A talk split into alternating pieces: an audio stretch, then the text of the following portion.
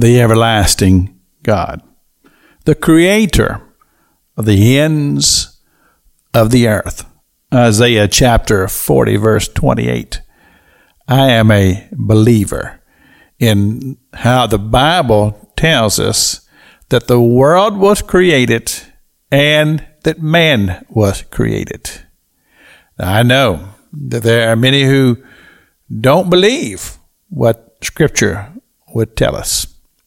And the truth of the matter is that it's very difficult in the natural realm of things, in the thinking of the human mind, to prove that God created the heavens and the earth and that God created man. You see, to try to explain this in natural terms is not uh, feasible in the aspect that to be able to understand the existence of God, you have to be able to experience God. And uh, when a person has been enlightened, as we've spoke about many times on this radio broadcast, truly born again. In other words, their spiritual eyes have become opened and they are aware that there is spiritual activity going on all around us and that God is at work.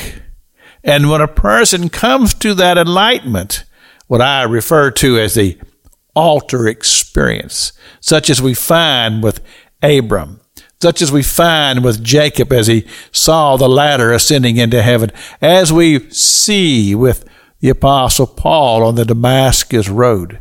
Something happened in their heart and soul. And they were able to see and comprehend things in the spiritual realm. And once that happens, it truly is an altar experience because it will alter you forever. How you see things, how you view things, how you react to things, how you live the very life in which you live. So as I said, for me to try to prove to you who do not have spiritual understandings that there is a creation created by a God who loves humanity because he created humanity. It's hard to prove. However, there is the flip side of this. Those who have beliefs that God does not exist, that God did not create the heavens and the earth, that somehow or another there was this explosion.